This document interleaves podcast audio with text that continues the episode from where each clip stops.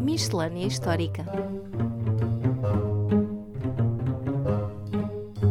Olá a todos e bem-vindos à nona miscelânea histórica do podcast Falando História, onde aproveitamos para falar e divulgar brevemente assuntos vários de histórias diversas. Eu sou Roger Lides e comigo está, como sempre, Paulo M. Dias. Olá! E para começar já, Paulo, o que é que nos trazes nesta miscelânea? Bom, o dia 1 de outubro de 2021 marca o 75º aniversário do final dos julgamentos de Nuremberg, um acontecimento particularmente marcante do período pós-Segunda Guerra Mundial e, portanto, vou falar um pouco sobre ele. Como sabemos, esta Segunda Guerra Mundial foi particularmente fértil em atrocidades, não é? Mesmo para os padrões das guerras do século XX. Por isso, ainda antes do fim do conflito, já se pensava que, quando as hostilidades terminassem, seria necessário criar um tribunal internacional para julgar os principais responsáveis pelo início da guerra ou seja, os nazis. Claro. O primeiro indivíduo a sugerir a criação de, deste tribunal terá sido o ministro dos Negócios Estrangeiros soviético, Vyacheslav Molotov, isto ainda em 1942, portanto, três anos antes do final da guerra. O célebre Molotov do Tratado de Aliança entre a Alemanha e a União Soviética, aliás, conhecido como o Pacto Ribbentrop-Molotov, não é? Sim, esse mesmo, e também conhecido pelos coquetel Molotov que os finlandeses uh, cozinharam para atirar aos soviéticos durante a invasão da Finlândia. Claro, noutro contexto, mas, mas a mesma personagem. Exatamente. E Molotov acabaria por ter que esperar três anos, já que só depois da vitória dos aliados na Europa e no Pacífico, portanto em 1945,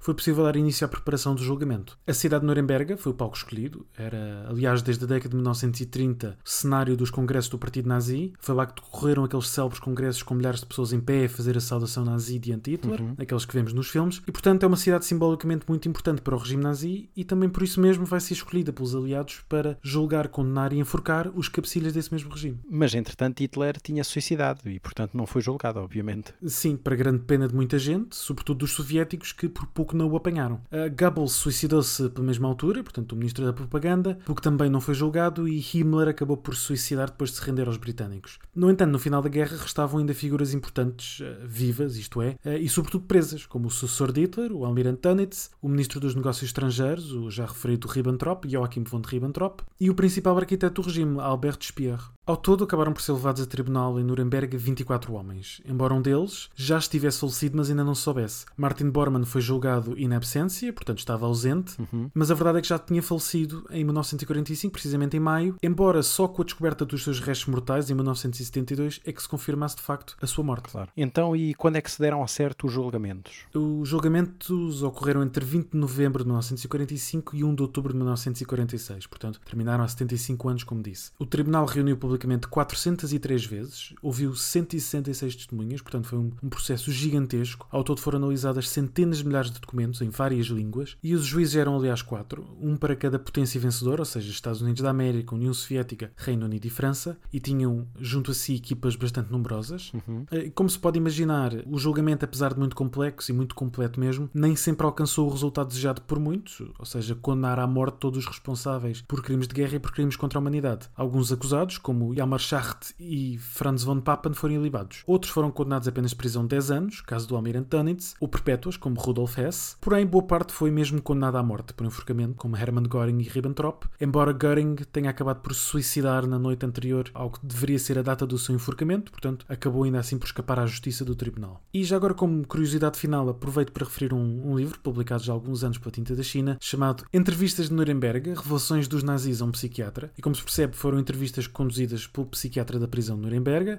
um médico americano chamado Leon Goldson, e são mesmo muito interessantes. Claro, toda a gente diz que é, que é inocente, obviamente, mas fica aqui feita a recomendação de leitura. E tu, Roger, o que nos trazes hoje? Olha, desta vez trago uma plataforma online, tendo em conta que damos sempre destaque e ênfase à difusão do conhecimento, sobretudo se esta está, claro, à distância de um clique. Uhum. Uh, e neste caso é a base de dados das Revistas de Ideias e Culturas, é este o título, sob a direção do investigador e professor Luís Andrade. É uma base de dados sediada no CHAM, no Centro de Humanidades, da Universidade Nova de Lisboa e da Universidade dos Açores, que conta, aliás, com a colaboração próxima entre o Seminário Livre de História das Ideias, da Faculdade de Ciências Sociais e Humanas, a Biblioteca Nacional de Portugal e a Fundação Mário Soares, entre, claro, outras instituições instituições. E é basicamente um repositório das grandes revistas culturais portuguesas do século XX, agregando 40 então destas revistas, como por exemplo a Águia, a Nova Silva, a Renascença, a Orfeu, a Terra Nossa, Portugal Futurista e até a famosa Seara Nova, que celebra, aliás, neste mês de outubro de 2021, uhum. 100 anos de existência. Ora, através destas revistas, cujos números podemos consultar de forma digital, conseguimos ver e avaliar a evolução dos meios intelectuais portugueses do século XX. Paralelamente, estão ainda disponíveis alguns estudos e estatísticas relativas às publicações, bem como documentação relacionada com as revistas, como por exemplo podemos encontrar em alguns casos páginas censuradas durante o Estado Novo ou ainda as atas da direção da revista, como é o caso, por exemplo, da Seara Nova. Por isto tudo, é realmente um repositório digital de elevada qualidade e que merece bem uma visita. E esta semana trazemos umas sugestões de leitura muito particulares. Bom, como é normal, as obras que nós costumamos aqui recomendar no nosso podcast são obras que analisamos, que vemos conteúdo, os autores e que realmente compreendemos ter material inovador e muito interessante para os nossos ouvintes. Neste caso, as obras que hoje vamos recomendar foram duas obras gentilmente oferecidas pelas próprias editoras, às quais, claro, agradecemos a oferta e que mostra realmente a importância da divulgação destas obras de caráter histórico de qualidade. Exatamente. E que livro nos trazes?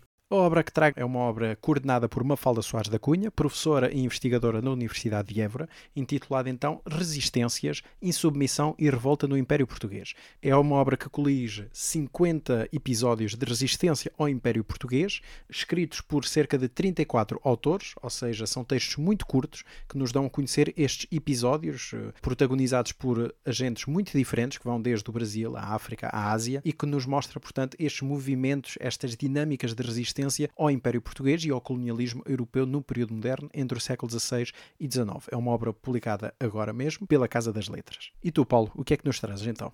Eu trago um livro de Robert Harms, que é professor de História e Estudos Africanos na Universidade de Yale, autor já de várias obras sobre história africana, e o livro chama-se A Terra de Lágrimas, a Exploração e Escravização da África Equatorial, publicado em setembro de 2021 em português, claro está, pela saída de Divergência, e concretamente pela chancela Desassossego. E é um livro muito interessante sobre o processo de colonização do país que hoje conhecemos como Congo, que não corresponde exatamente ao que correspondia no século XIX, quando se dá o início à colonização belga, mas é um livro muito interessante que recolhe uma série de testemunhos sobre esse processo de colonização já a partir da década, sobretudo de 1870, mas em força a partir de 1885, após a Conferência de Berlim, que definiu as regras para a divisão do continente europeu entre os, as várias potências colonizadoras, várias potências europeias, e portanto é um livro muito interessante que fala sobre este processo, que envolvia marfim, borracha, escravos, enfim, todas as riquezas que os europeus foram buscar à, àquela região do mundo, e portanto é uma leitura muito recomendável. E pronto, é tudo por hoje. Eh, não se esqueçam de nos seguir nas nossas diversas plataformas, de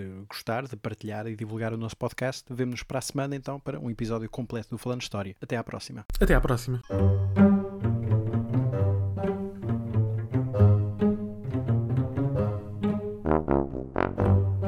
Miscelânea Histórica